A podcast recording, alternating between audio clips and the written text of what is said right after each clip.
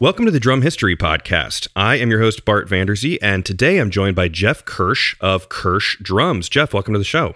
Oh, thank you for having me. I'm, it's an honor. Yeah, man. I've been uh, I've been following you on social media for for I feel like a long time, just because I've I've enjoyed everything you're doing, and then um, just by chance, um, Mr. Dave Chapman, who's a listener of the show, recommended that you uh, be a guest, and here we are. We were talking, and uh, on I think we just messaged each other, and now now we're we're we're here recording. So it's funny how the world works like that. Oh man, it's great. I've been listening to you for years now. Oh, awesome.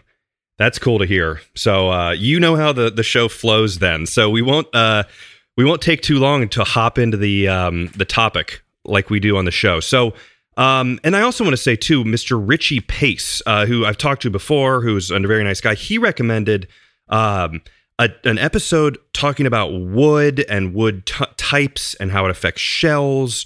And I think we can kind of check that one off as well in this episode um, and kind of kill two birds with one stone. So, yeah, on that note, what we're here to talk about um, is something that you're really kind of known for is bearing edges and really being an expert on shell types and construction, both vintage and modern. Um, so, why don't we take it one thing at a time and just start off with a conversation about bearing edges?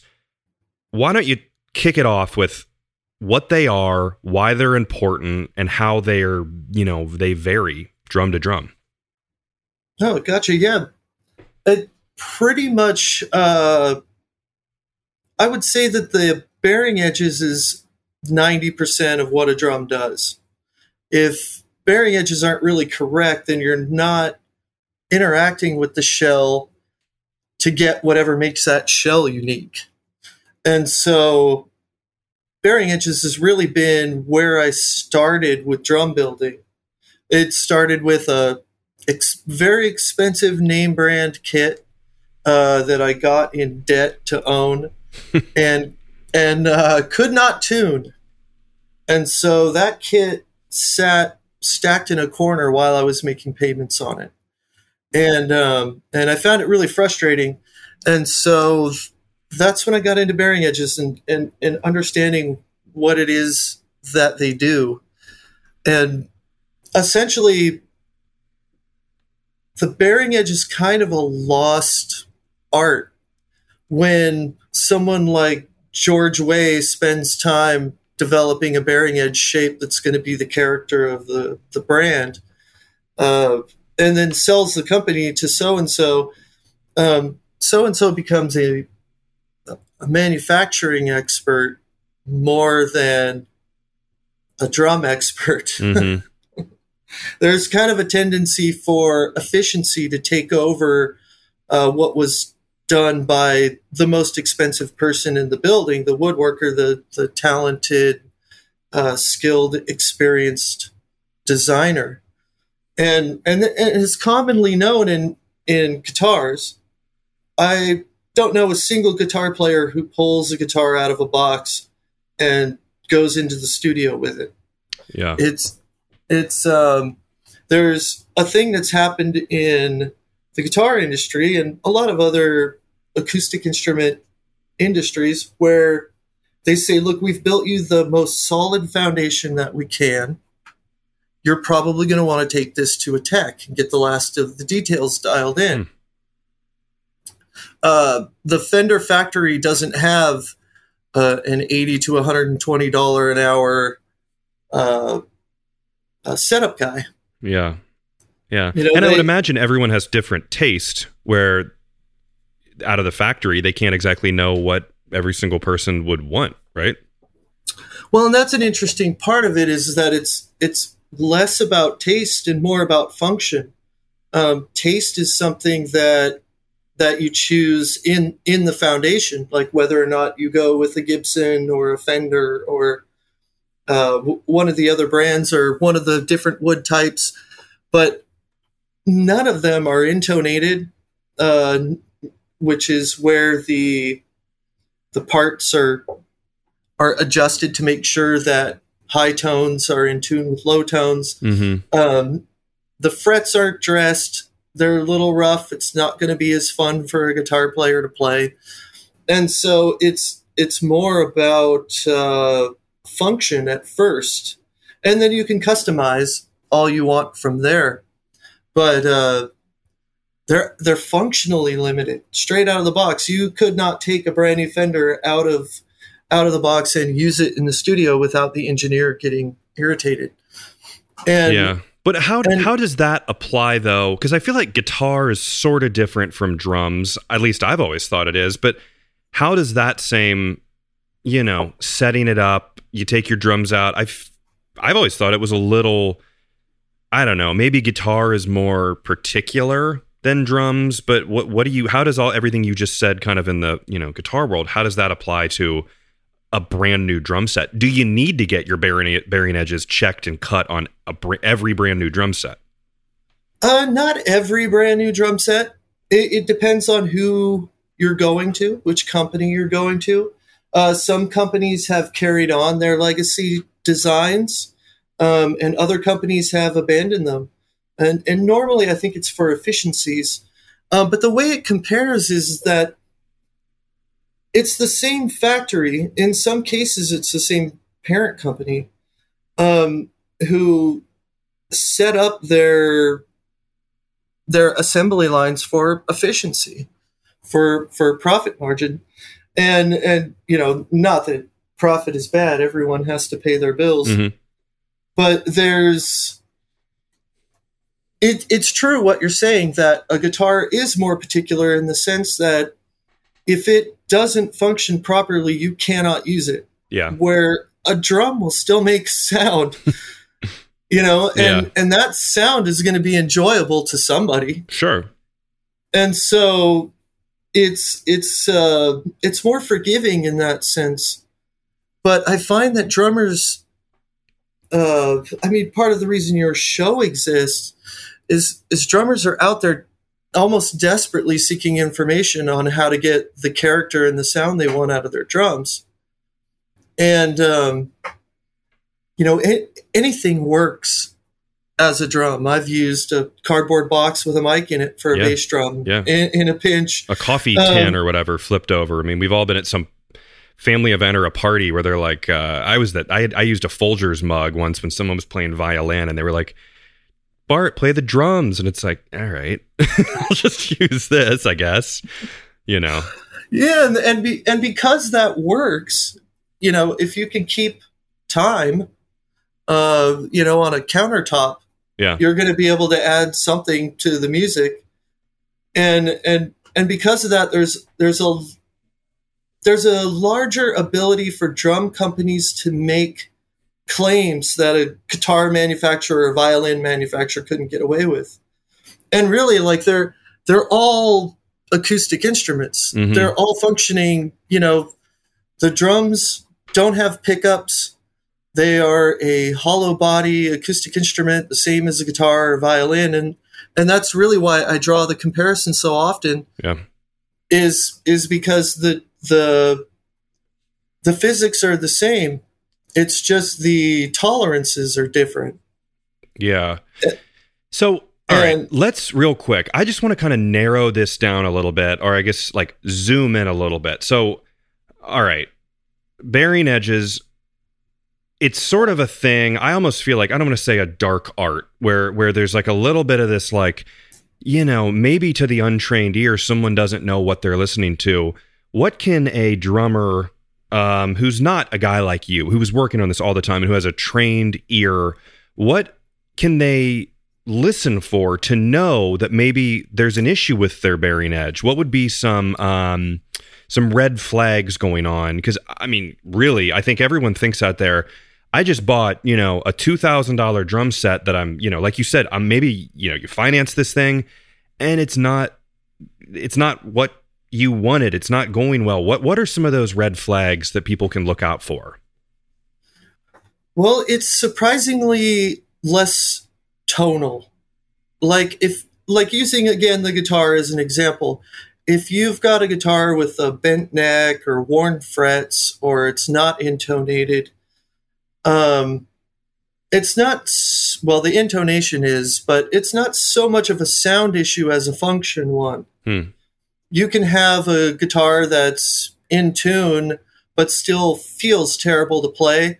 The the response of the player is limited by how the instrument feels. Yeah. He can't can't play as fast. Hmm. Um, tuning doesn't stay in tune as long.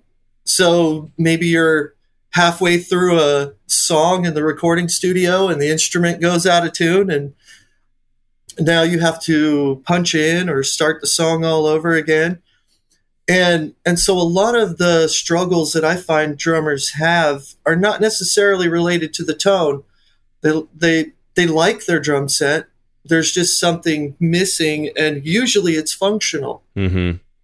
Yeah. It's can the thing go through a song uh, all the way through or a set all the way through without retuning? Can you uh, disassemble the drum, put a new head on, reassemble it, and get the sound that you had before that you took an hour and a half to figure out how to get? You know, and so most of what Bearing Edges does is functional, and the tonal benefits are sort of um, the icing on the cake. Now, what is the you know in in you know I know I'm sure we could talk about this next question for an hour, but how would you explain kind of in uh, you know layman's terms the science behind that? Obviously, we know it's where the the edge of the drum comes in contact with the head. What Yeah. what what constitutes a bad bearing edge? Is it not uh, even? Is it you know not sharp in one point and then it's rounded in another? How, how does it leave a world renowned factory? You know what? Again, what all that all that stuff is one one weird weirdly shaped question right there. yeah. Well, you know, it's it's funny because obviously if you buy a an American made Fender guitar, it is leaving a world renowned factory. Uh, but it's not done yet. It's not a complete instrument. Hmm. But guitar companies are cool with that. And and guitar players are cool with that. It's an open relationship that they have. Um, your your guitar player will go out buy a brand new American Fender and drive straight to his tech. And and the the idea that um, any mass production facility finishes the details is is a myth. Like they they just don't do it, and they can't do it. There's no way that they could have, say, at Fender, they couldn't have uh, eighty to one hundred twenty dollar an hour setup guys, uh, perfectly dialing in 10,000 guitars a week or whatever they're Mhm. producing. And it's the same with drums. They have to do what will get these things in, into their guitar center contracts that they have to fulfill as quickly Sure. as possible. And and so they literally cut corners. But essentially the history behind the bearing edge is that you have animal hide heads. Mhm. And you can take an animal hide head, you can stretch that over a log that's been hollowed by a hatchet with zero precision. Um, you can stretch that hide head over a triangle shaped drum, a square drum, a round drum. Like nothing ever really mattered in drums for precision when it came to animal hide heads. This this whole thing is is actually fairly brand new. And is that because uh, from I learned I learned from Jeff Stern on a recent episode, the skin then will form around that shape and kind of seal to that whatever uh you know because it's skin. Is that basically right? Yeah, exactly. And and a a piece of molded plastic that's under heat and pressure is it's never going to take another shape. It is going to fight taking another shape no matter what you do. It's you could take a two liter bottle and you can squeeze it and crush it and it's just going to pop right back out into its original shape. Mm-hmm. And in a, in a sense, that's what the drum heads are doing. And when when the head first got invented, you had these guys who were uh, very excited about the possibility of of not having to deal with all the issues involved in in in calf heads, and also the the increase in volume and and resonance. You know, as the amplifiers are getting bigger, you know, people are trying to figure out how to get the same volume and um, and compete and you know be Sure. audible in these arenas and and and so you had these guys they they go down to the head factory and measure the shape that the heads are being molded at and go back to their drum building factories and start cutting that shape Hmm. into the edge of the drums knowing full well that you're you're not going to make plastic head reshape um, maybe at jazz tensions at um, snare drums can get away with it hmm um, because you're getting enough tension to start pulling all of that out. But Yeah. for the most part, a plastic head is never going to take another shape. And so you've got somebody at, you know, Gretsch or Camco or Rogers, and these guys create different bearing edges that are similarly shaped for the time. And that shape is very similar to how Remo was molding the heads and how Evans was molding the heads in their factories and Hmm. and um and then they they they put these into their brands this this edge shape and it's usually rounded on the outside and uh, as companies get bought and as the original designer engineer is is long gone and an efficiency expert says well why are we doing you know double the work on this Yeah. um, when we can just do this single cut super fast one operation can be done by a kid who's never run a router in his life and he can cut bearing edges all day long Yeah. and it's it's called a bearing edge but and that's one of the things that that really gets left out is it's called a bearing edge not because it bears the tension of the head or it bears the playing but because it's actually supposed to function as a bearing in a wheel Huh. For the head to roll tight and roll loose Sure. it's rolling across this bearing edge, high tension, low tension, rolling, always supported and rolling on that edge. Hmm. As soon as you make that edge razor sharp, you're asking the head to crease at each note. And it's just not something the drum head wants to do. Yeah. Now, all right. So, um, my question for that would be so backing up a little bit. So, in the, f- I guess we could say late fifties ish, uh, when the you know the Mylar heads were coming out. This wasn't like something where you know kids were watching Ringo and going, "Oh man, I wonder what bearing edges these were." It it almost seems like it wasn't brought into like it wasn't like a marketing term until years later obviously were were were all were the big you know all the various companies were they using different bearing edge types? And i i, I do want to cover what they are. You have like the baseball bat and all that stuff. Did each company kind of have their own let, let's say in the heyday before maybe they got you know simplified by the corporate people who were you know came in but w- would they have their own patented bearing edge to make it their own sound company to company? I think it was just to them it was just a very basic function and it and the conversation about bearing edges really didn't come up until these these edges got lost. yeah.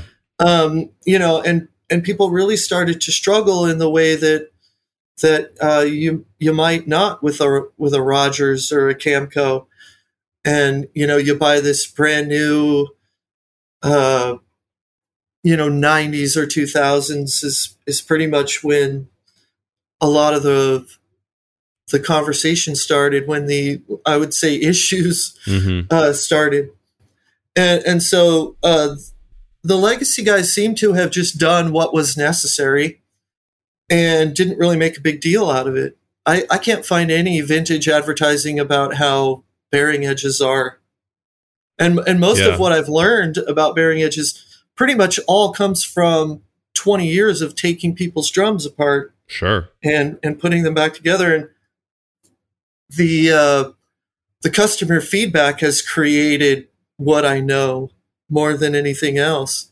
Yeah. So, um, All right, I want to get into the different bearing edge styles, but so I don't forget, I want to ask you: Does a bearing edge over time go bad? Like, do you need to do routine maintenance on your bearing edges, or are they, you know, if they're right when they're out of the factory, or they got the bearing edges kind of recut thirty years ago or whatever? Do you need to get them touched up over time? It depends largely on the woods. Okay. Um, maple and birch and a lot of the hardwoods, uh, they'll hold their same bearing edge almost forever. Um, you know, there were a lot of drums that were uh, ruined in the concert tom days, Hmm.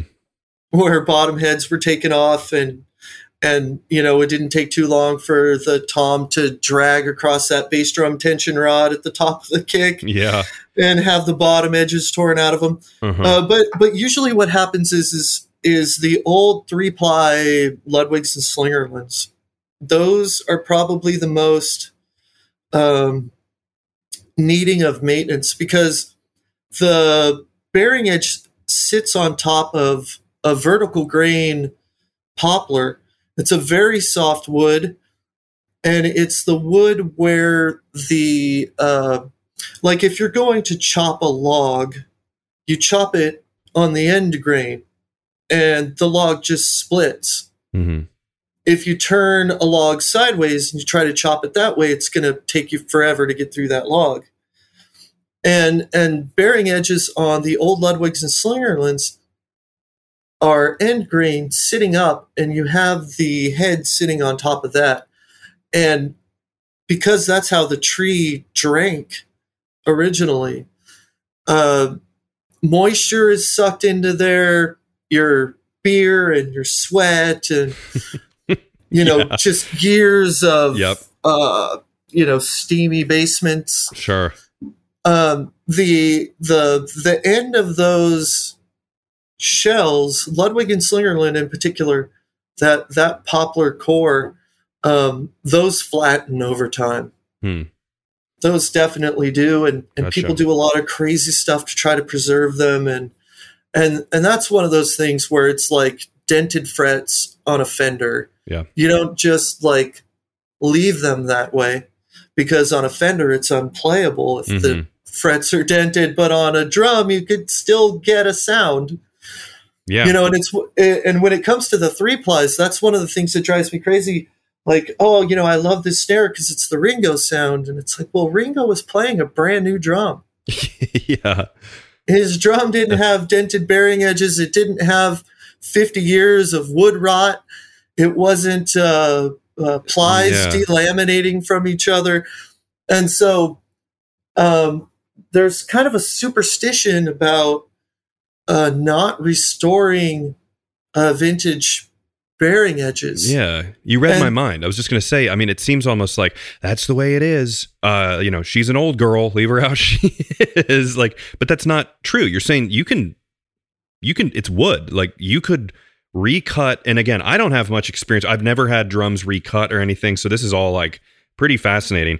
Um you can fix it. I mean, even if it's a 1963 whatever Ludwig kit, it'll cut just like a new drum, right? Oh, exactly like they did. There was a, a time period where people were modernizing them and they were trying to get these old uh, poplar drums to sound modern. And it didn't work. You can't really put a razor sharp 90s bearing edge on a vintage Ludwig and, and make that actually uh, sound good. Yeah. And so Sure. there were people who really hacked up uh, some vintage Ludwigs, and I'm I'm still fixing those today. So the important thing to remember is there's a difference between modifying a bearing edge and restoring one. You know, you wouldn't you wouldn't take a vintage instrument like a guitar or violin and and um, and try to make it into something else No. um, the goal is is to actually restore bearing edges, and there's there's not a lot of people that are doing that correctly. And even if you say you take an old vintage drum and you want to restore the bearing edges on it, say it's your example of the '63 Ludwig, Mhm. If you're wanting to restore the original edges on that, Ludwig went through a period where their edges changed to various degrees five or six times. And so, which Ludwig edge do you want to reproduce? Interesting. And, you know, there was a time period where, and this was Lady Ludwig area and going into right before they were mass producing to supply rock and roll with mm-hmm. drum sets, you know, in every basement and garage across the planet. They they they were very focused, more handcrafted details. They would file out parts of the shell where the reinforcement ring created a hump. Mm. They would file out humps created where the old three ply shells overlap each other and put a very big hump in the bearing edge. And mm. by 67, they just didn't have time to do this anymore. Yeah, so that was some extreme attention to detail, but obviously for for let's say Ludwig in particular, I mean, and I guess drums just across the board got more popular. I guess you just can't do that. that but that's but let's, you know, we'll talk about this more w- later later in the episode, but that's where I guess it pays to use like a smaller shop um almost like, you know, let's say like Kirsch drums, where there's that attention to detail. But I, I see that how you can't almost expect them to do that. But but I think they did pretty damn good for the amount of drums that a lot of these companies were putting out. Um, obviously, there's some misses here and there, but it seems like overall they did they did a pretty good job. Is that fair to say? Oh, certainly. I mean, for what they had to work with. yeah. In the in the sense that uh, the the the Ludwig Slingerland shell is a 300 year old design. Mm-hmm. You know, it goes it goes it goes back to uh, the drum needing to be easy to carry, uh, Yeah. uh, lightweight, uh, but still huge uh, to be able to project its sound. I mean, they were using these, these things to direct battle.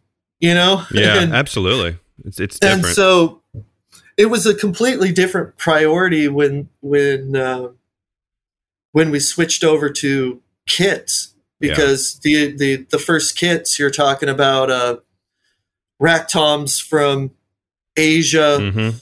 a, a bass drum from classical or marching, a uh, a, a floor tom made from a Civil War marching drum Yeah.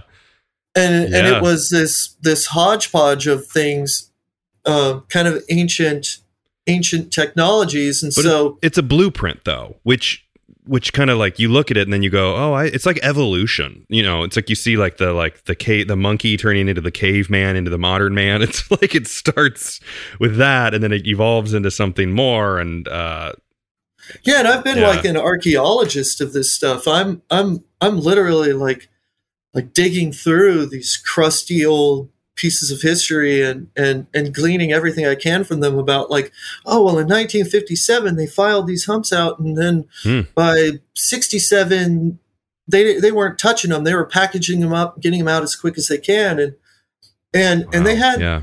I think Ludwig and Slingerland's problem, and Slingerland didn't survive it, and I'm not sure how Ludwig did, but everyone else had moved on to really advanced technology compared.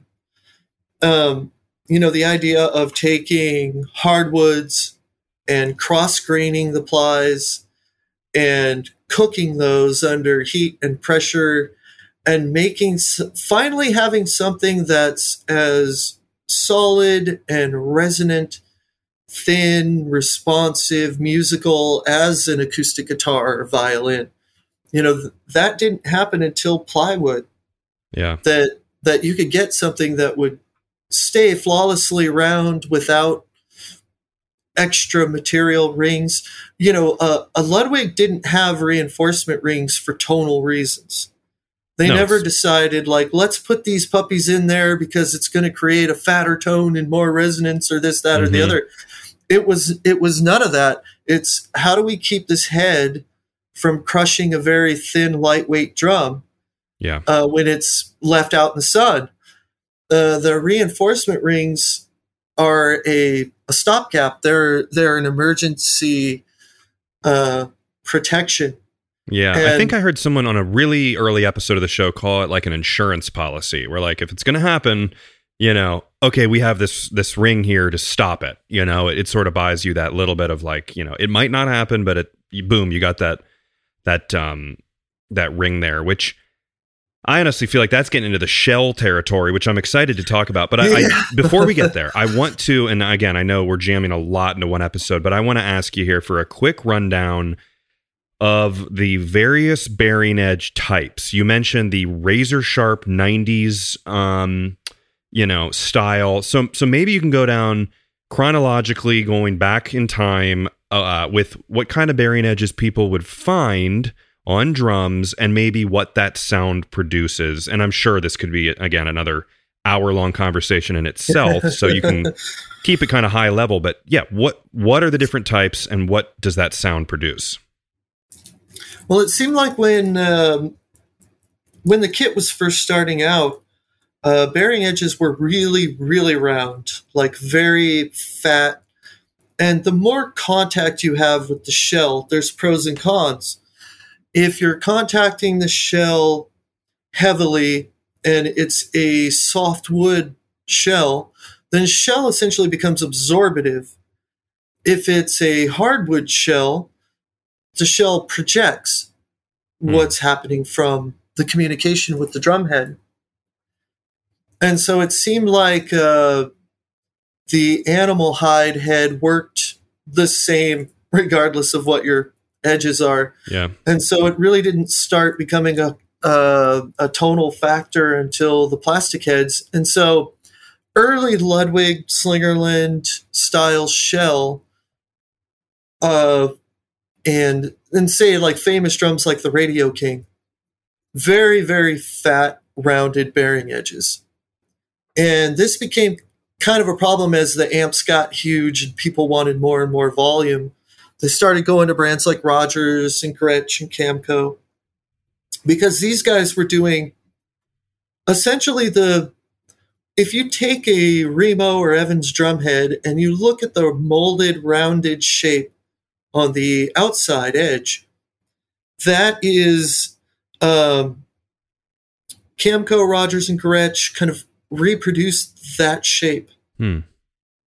And then to have less contact with the shell and make more resonance, they cut off the rounded inside part of the bearing edge.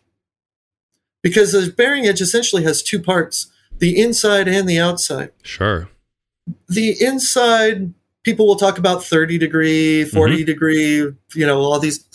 It's not contacting the head. The head has no idea, the tone has no idea if the inside edge is 30 degrees or 45 degrees or anything hmm it really starts to matter when you round over the inside edge because you can start to use the peak of the shell in the same way you'd use one of those plastic zero rings where the peak of the edge is actually making it enough contact of with the head to kind of focus it yeah absorb some of the overtones. And so that got to be too mellow and too quiet for rock and roll. So people started 45ing, 30, doesn't matter. They started cutting the insides sharp to allow the playing surface of the drum head to ring out louder and longer and get through the mix. And so that that 45 or 30 is kind of what started what happened in the 90s. So people started sharpening these edges even more. And um, there was a pretty split group when when I started building in 98 there was a pretty split forum conversation. I used to get on the drum forums and talk about this stuff with a lot of people and we would argue and argue. Yeah. And uh, you know it was a pretty big debate between single 45 and double 45 So single would mean one side is 45 versus all yeah all cut all the way to the outside of the shell Hmm. and the problem that this this creates and and this is kind of one of the frustrating things for me uh, you will see companies talk about our shells are leveled so precisely that not even light gets through. but meanwhile, that shell is so over diametered that the head is never going to sit flat, even though you have a flawlessly flat surface. You drop the head on there, and the head is rocking back and forth from side to side. It's rotating in a sense, trying to find a place where it can drop down hmm. and actually sit on the drum. Because if you're contacting the the drum head where it is still rising up and rounding over to the actual part you're going to hit, then you kind of end up with that rounded area in the playing surface almost acting how a rubber surround on a speaker will float the cone. Yeah. You end up with this pre molded, rounded shape in your playing surface. So you can sit there and you'll tune it and doon, doon, doon, doon, doon, doon. Like all your pitches will match. And then you'll strike that drum and it will finally pull that floating collar flat. It's an unpleasant experience. It doesn't feel good to play. It's why your snare probably feels a lot better to play than your toms do mm. because there's a pitch when that head finally gets stretched all the way and then it springs back to the pitch that you tuned it at so there's a kind of wow mm. of the of the head having in a sense two different notes the one you tuned it at and the one that it finally bottoms out at yeah because the head is floating so outside diameter is dramatically more important than how level. I would take an unlevel bearing edge that's inside diameter over um, over a flawlessly leveled shell that is too big around for the head to see. Uh, like a perfect example, I get people telling me this a lot. Um, I have a vintage Premier or a vintage Sonor with single 45s and it tunes great, stays in tune great, and plays beautifully. But those shells are under diametered. Hmm. They are not big around as a uh, Keller shell or uh, a DW or a, you know American made drum set. They're not as big around as the Asian kits. Hmm. They're they're undersized. They specifically have lugs made that are taller to compensate for the undersized shell. That's this this whole over diameter, under diameter. I mean, it's kind of like I feel like I've never even really heard of this, or you know, ha- I've never heard this discussion. So I mean, we have to be talking obviously by a small diameter, right? I mean, we're not. It's not a half an inch or something like that. It's millimeters, right? I mean, like we're talking a small little bit, but it, it obviously that adds up to a big uh difference. But right? Yeah, it's it's small enough. Uh, but impactful enough that yeah. that the difference, say, between where a drumhead collar is coming up, you know, the head is coming up out of the metal ring and starting to round over, and the distance from where it's starting to round over to where it actually goes flat and level hmm. is is very minimal. It's a very small difference. Sure. But it's a it's a it's a huge difference for stick rebound, yeah, head uh, head life, mm-hmm. um, you know, uh, tuning range, and so it really it doesn't take very much. And and like another example is, uh, you know, the pork pies in the Orange counties, 90s. Mm-hmm. Um, legendary for tons of volume, tons of sustain, not a big problem to tune. And that is because at that time, there was the double 45 or single 45 debate. And the double 45 actually brings your diameter in enough. If you're peaking, say you've got an eight ply Keller shell and you 45 the outside four plies and the inside four plies, you're going to sit right at the flat point of the drum head, the perfect point of the drum head. Um, you still have the problem of trying to crease a drum at every note, tr- uh, crease a drum head at every note. Sure. Uh, you're you're not having that supported roll tight, roll loose of of uh, an earlier Gretsch or Rogers or Camco. Uh, but that that kind of bearing edge is a lot of work and a lot of skill. Yeah, yeah, absolutely. It, it, it kind of went out the window. There were a few companies, and and this is also why you see the huge boom of the import kits that started out as, I mean, junk. They were they were junky copies of uh, Slingerlands and Gretsches and and uh, Rogers. Um, yeah. But they kept developing and they kept developing and they kept by the late 70s, early 80s, you really couldn't buy an American kit that was better than a Japanese one. Yeah, and that's been talked Yeah. about a, a fair amount. I mean, they're they really they did their homework. Um, they they copied and copied and copied and developed and and and did a really good job. And God, I mean, J- Japanese drums are some of the finest drums made. I mean, it's it's there's you know tons of great brands all over the world, but they definitely earned their place. I think uh, in the world of you know drum sets. Oh, it's it's just astounding what they did because they took everything that these companies were missing and and added it and especially when it comes to bearing edges. You know, there was Yeah. uh the the big the big epiphany for me was so that expensive American uh, name brand kit that I got into debt for sat in the corner uh, while I played my uh, Tama Rockstar Pearl Export Yep, uh, mix sure. kit. And uh, my girlfriend at the time was not happy that we were in debt on this kit that I wasn't even playing, wasn't gigging with. Um, so what I ended up doing was I traded with a friend for a 79 Yamaha recording custom. Nice. And what made this kit special, he just saw it as a as a you know beat up old Yamaha. And I sat with the thing and I could tune it and I and and it would stay in tune for gigs and just always produce this beautiful sound. And um and I, and you know I played the kit for about a month and I was like, God, I sure hope he wants to trade because I do not want that other kid anymore.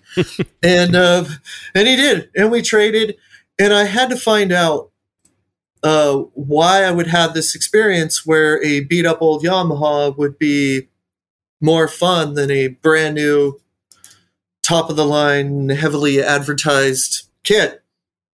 So I took it apart and really examined the bearing edges. And, and now what I've learned is, is that uh, Sakai, who was pretty much the designer, engineer of everything that Yamaha was doing, hmm took a bearing edge from the marching drum department. And that bearing edge was pretty rounded, almost fully rounded, Wow. because at the the tensions of a marching drum, you you can't have a razor sharp bearing edge. You're just gonna cut right through the head and um, and break things. So he took this rounded marching bearing drum edge and put it on a kit, and that was the nine thousands. Wow, which are iconic, and pr- I mean, on pretty much you know probably more recordings than uh, than most other drum sets. Um, Yeah, and that and that's how they got named the recording custom. It, they didn't start out with that name. yeah, sure. They were so popular with recording studios and recording drummers, you know, the Gadds and Garibaldis, all those cats, um, that they renamed the kit recording custom and put, you know, a new lug on it to kind of like get it to to be a standalone model Yeah, yeah, same shell as a birch custom. The only difference is the bearing edge. People will say, well, the lugs do this and do that. They really don't. It's uh, what made the recording customs sought after was that even an engineer who's never played drums could tune a Yamaha yeah. recording custom, the 79, because the head and the shell were the same shape. So you're not spending your tuning tension to reshape the head. And then once you've reshaped the head, now you can work on pitch. the two things just went together. So as soon as you start tuning turning drum keys, you are changing pitch. Yeah. I mean, that's what you would expect from a pro drum set, but obviously that's from what from everything we've talked about, that's not the case. Well, it it has been a little bit more lately. Yeah. Um, company companies are are you know because there's more than a few people like me who are out here redoing brands bearing edges hmm um, daily, and um, I think they're picking up on it and starting to respond. Like Ludwig has had some really impressive edges lately. Um, a lot of a lot of the companies are kind of revisiting the subject because you know while all the Japanese companies were developing these technologies um, from older American kits, those American companies were being bought and sold and bought and sold. Um, manufacturing experts trying to come in and figure out how to make these things profitable to compete with the Japanese, hmm Yeah. and and so a lot of the information was lost. A lot of the hands-on, um, you know, gigging drummer who designs a bearing edge, a lot of that stuff was lost, and um, but now it's be it's being revisited. There there's a definitely uh, been some good quality lately. Well, that's good. I mean, it's guys like you who are bringing attention to it, and, and like you said, there's a lot of great, uh, you know, people such as yourself working things out and getting it all, um, you know, bringing it bringing it to the forefront, uh, especially like this. This episode is brought to you by Dream Cymbals. Dream Cymbals is launching the Tasting Tour 2021. There's going to be tons of cool cymbals, members of the Dream Team on site, and the recycling program will be in effect all day at these various awesome music stores around the country. October 2nd, they'll be at Fork's Drum Closet in Nashville. October 9th, Melody Music in Bloomington, Indiana. October 16th, Rhythm Traders at Portland, Oregon. And November 6th, they'll be at Rupp's Drums in Denver, Colorado. So go out and check it out if Dream will be in your town. Obviously, we could talk about shell types and the history and wood and all this stuff forever, but let's. I don't know. We got about 15 minutes or so left, um, 20 minutes. Let's talk a little bit about shells um, and wood construction and and maybe mm, like early on you and I before we started we're talking about modern versus vintage. Um so maybe we just kind of pick a little bit of uh you know we pick away at this. This is let- let's say you know down the line maybe we'll do another episode. I, I think wood in general has got to be a multi you know it'll come Oh, up a yeah. lot but so Yeah. so let's talk about you know modern shells versus vintage shells. Um, you know the construction plies. Maybe what did we see in the you know 50s? Uh, We can go back as far as we want, but you know the three ply getting into the six ply. What? Yeah. What's the difference between all of it? Well, I really break everything up into two categories. The the the pre plastic head and post plastic head. But but but in a sense uh there's plywood shells which are what I would call the modern shell. Mhm. So really a modern drum shell started with the Jasper shell builders, the the guys uh Gretsch, Rogers, Camco. Again, like to me, those are modern drums. They might have been built in the 60s, but they are, for all intents and purposes, uh, they're they're they're modern drums. Yeah. They've just gotten some age on them. There is very little that's changed between a 60s Gretsch and a Gretsch today. But there is a ton that has changed from a Ludwig or Slingerland to today's drums. Uh, like the modern shell didn't really need reinforcement rings because you weren't having a head uh, shrink in the trunk of the car and crush the drum. And so reinforcement rings were pretty much ditched. Uh, in a company like uh, DW's modern shells, they're entirely symbolic. They're Mhm. they have you know zero function Sure. and it's it's uh, so essentially to me there's there's only two types of drum shell there's the vintage, which I would consider a Civil War drum, a uh, Ludwig or Slingerland, a poplar core because poplar is easy to bend without steaming. It's uh, lightweight.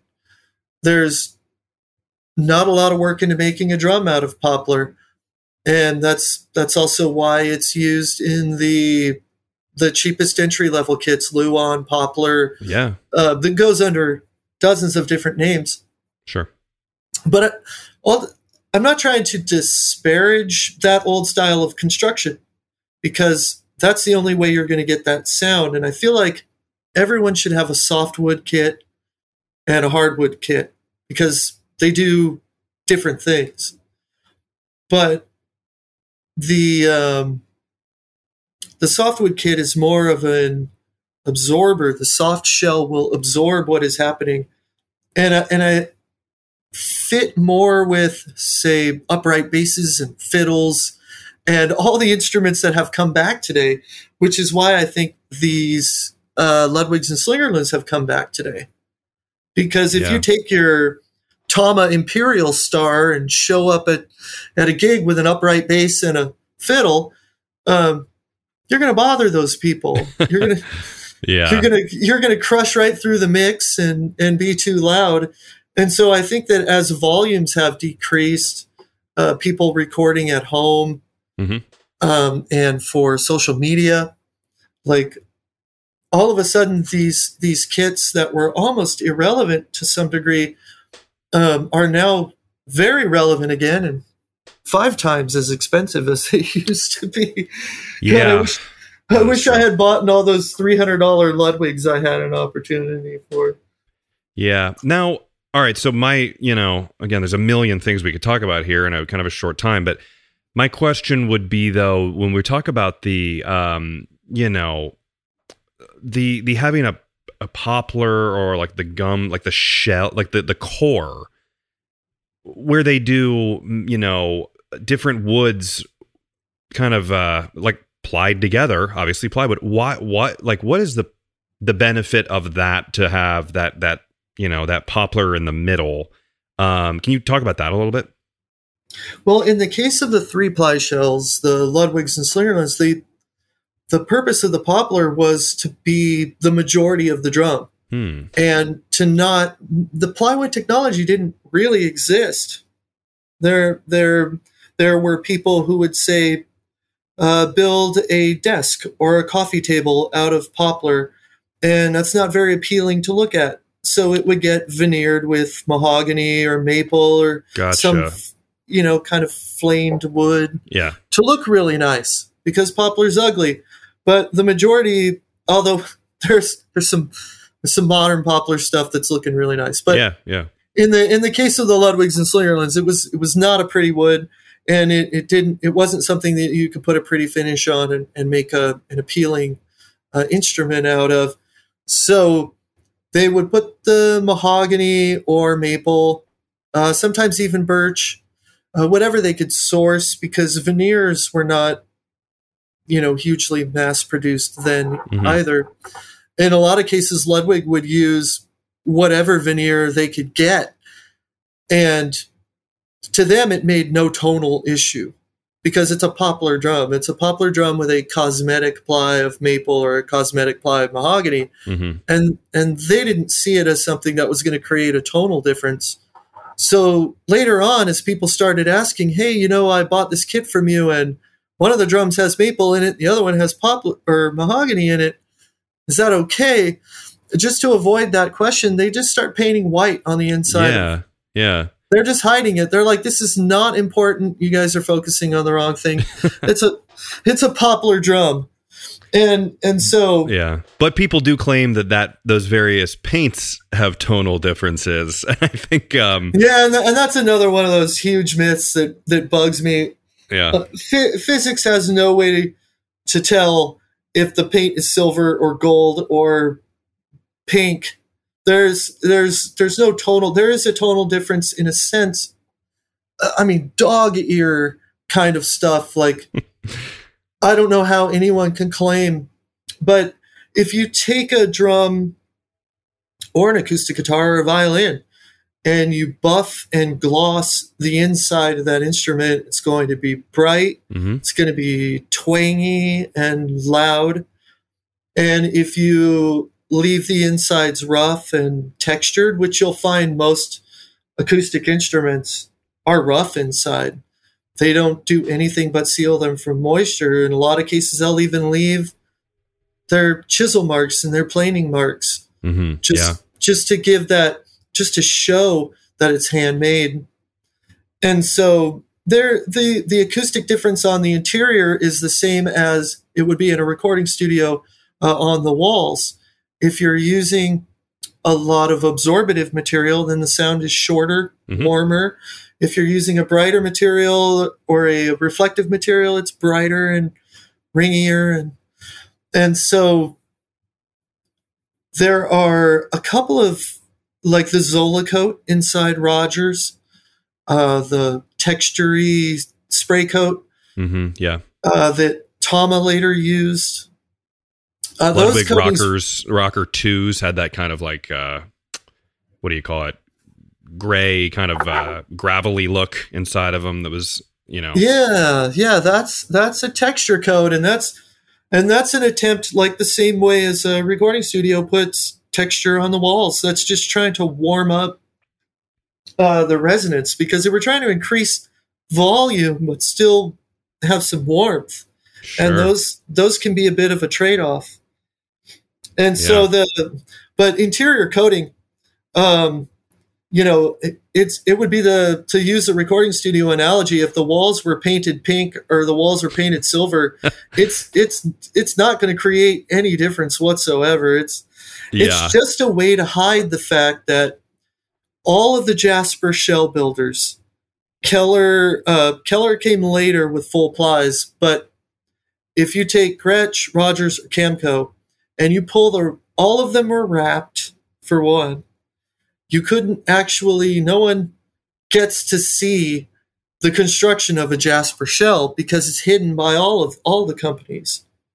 Jasper didn't have full sheets of ply when they molded the shells.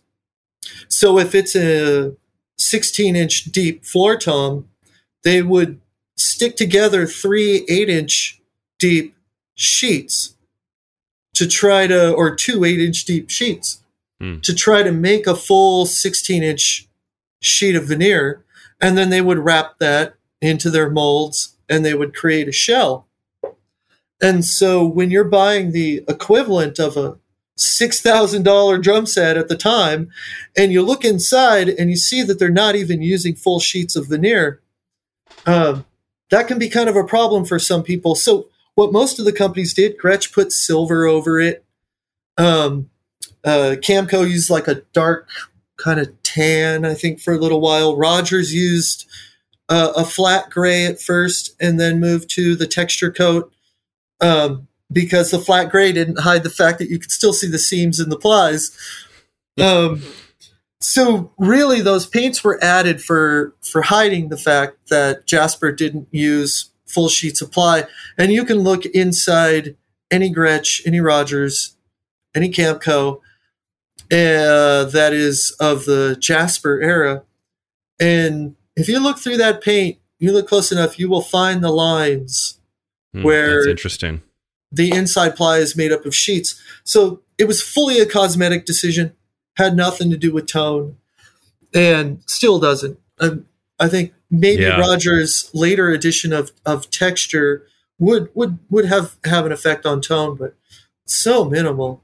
Yeah, but it's uh it's fun to to be like on the you know the Facebook pages or the forums people be like oh no you got to use this specific kind of paint because it matches the original one most and it provides the most realistic sound to what it should be. And uh you know it's kind of cool. It's kind of the the the history and the um the legacy and, and it the the debate rages on um. Oh yeah, and and and in the sense like it's the least important way to do that. Uh, if if you want to flawlessly reproduce a vintage uh, Gretsch, you're going to put the silver sealer in there. yeah of course of Um, course. Sure Tonally, I don't think it's going to help you as much as cutting the original bearing edge that they were using on the Gretsch that you like or the Rogers that you like. If your focus is on the paint and not on the edge, you're never going to get that sound. Because for the most sure. part, these these brands, their sound came from the bearing edge. Their function came from the bearing edge. The shell is uh, a pretty minimal factor. It the way to think about the shell is there's two choices. There's hardwoods and there's softwoods. Um, some companies try to mix them, and in the same way that a a drumhead will default to a moon gel. If you have a loud, resonant drumhead and you put just a tiny little piece of uh, moon gel on there, now you have uh, an, a, a warmer, shorter decay. Yeah. So if you take a 50% maple shell and put in 50% poplar, that maple is going to default to the poplar. Hmm, You're going to hear. So in a sense, you might as well just buy the poplar drum and and not even bother with uh, complicated mixes of different woods and this type of. It's that's it's too really easy. Like, yeah, it's there's so much stuff going on that people miss the the the simpler aspects because you know you get sucked into a lot of advertising campaigns and that that hit me really hard and and uh, it wasn't until I could I could pick these things apart, um, you know, especially with customer feedback, that I realized that most of it doesn't matter. Um, yeah, you know, you course. can get into the different uh, mixes of metals in a ride cymbal but you either like thick ones or you like thin ones. Mm-hmm. And and if you go thicker, you're going to have a louder, uh, more pinging, more projecting, more volume, and you're going to have a little bit less dynamic. The way that a thin cymbal will respond to your touch more, it'll have a breath. Sure. It'll have yeah multiple different tones depending on where you hit it and how you hit it. A thick ride cymbal will just ding no matter whether you're on the but people, outside. Or, there's no wrong answer. That's the beautiful no. thing to. I think that's the takeaway I get from all this with the bearing edges and all this is, I don't know. I love how you said early on about how, you know, different than other any other instrument. Even if you're playing a drum set that has, you know, rough bearing edges and maybe you can't afford right now to send it off to get, them, get it cut you can still play it and still have fun because it's a drum. You know, you can hit it. You can, but like a hundred, whatever, 17 episodes deep into the show, I've learned that, boy, we can go very deep on everything. And I think uh, as we kind of wrap up here, I think we've just touched the very, very, very beginning of shells and construction. So um, without spiraling. Yeah, yeah. The shell material if you have the most beautifully resonant shell in the world, then it creates the exact tone that you want. But you're not sitting on that right. If you're not contacting that shell right, you're never going to get the benefits of that stuff. And and when it comes to bearing edges, I feel like there there isn't an opinion. It, it's it's um yes, can you make what you have work? You you certainly can. Um, you can make anything work but there are very few options for what tunes. Mm-hmm. Yeah, that's and, true. And that's that's the part that bothers me. Um, a lot of the times with with how drums are sold and how they're advertised, you can go out and buy a three hundred dollar Fender guitar, or you can buy a five thousand dollar Fender guitar. The one that has gone to a tech and was made more comfortable to play, more consistent to play, is the one that the guitar player is going to pick. Yeah, for sure. And and you know, when it comes to wood types or whatever, that's not going to dissuade anybody from having a good time. No. But I course. know a lot of drummers who will spend hours, if not days, trying to figure out how to get the drum to function to yeah. just have you know you're lucky if you find that one note where your drum is happy yeah and that's and that's just ludicrous like there's companies that will tell you uh the shell produces this pitch, so this is the pitch where you want to tune. Yeah. But if you bought a violin or acoustic guitar that only voiced one pitch, You wouldn't would- be happy. No, you would chuck that thing. Yeah. And and really when the company says, "Oh, you know, try to tune to this pitch or that pitch," what they're telling you is that the edges on this drum are so poor. We want to try to find the one spot that you might be able to tune it at. No, that's well, all right. So let's tell people if they have a drum that they've been wrestling with and they want to send it to you and want to get some help because obviously you're you know extremely knowledgeable about this uh, this all. Um, where can they find you? What's a good contact uh, you know for you and and all that good stuff as we as we wrap up here. Um, I would say that there are people in your neighborhood. There's a budding industry, and I and I, I want to see it grow because I, I watch people struggle with um, issues on a drum set that they otherwise love um, that can be fixed for a hundred bucks or two. Hmm. And so, really get on uh, Facebook groups, Instagram, and um, find people in your area. There is there there is at least a dozen folks who who I talk to regularly, and um, and they know what they're doing, and they know how to make your drums perform better, Wow. and um, and and get out there and talk to folks. Ultimately, the best bearing edge is reproducing the mold that made the head, and if you talk to someone out there who's cutting bearing edges, custom drum builders, um, uh, a couple of drum shops, but mostly builders, and, and they understand that the mold that made the head is the best shape to use. Um, those folks will will will change the way you look at your drums.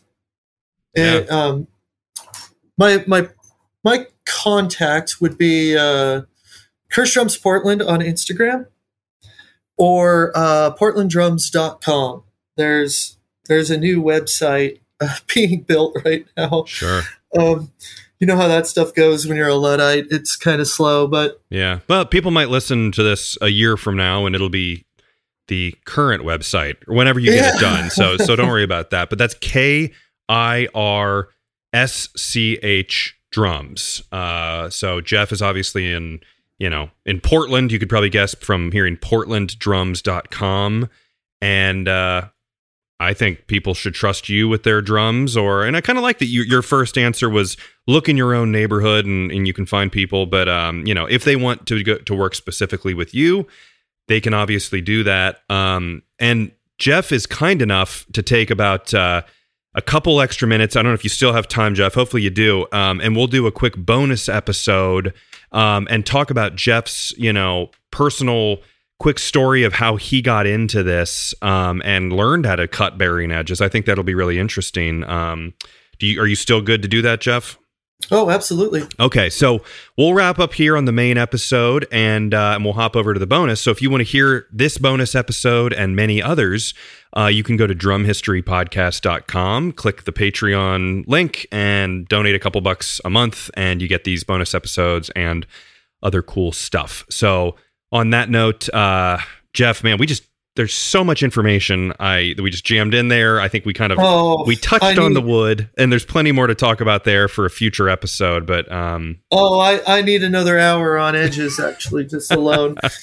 yeah, I Uh, that's really you know there's there's so much talk about all the different types of, of materials and lugs and this that and the other and it, it's like all you need is the ability to tune if Yeah. if you have the ability to tune and stay in tune um, you're gonna have fun with whatever you have and there are a lot of people out there who are working on on this and um, and and helping folks get more out of their drums and uh, yeah hopefully if someone's listening to this in a couple of years there's uh there's 20 more people out there who can put good bearing edges on your kit for you Yeah, exactly.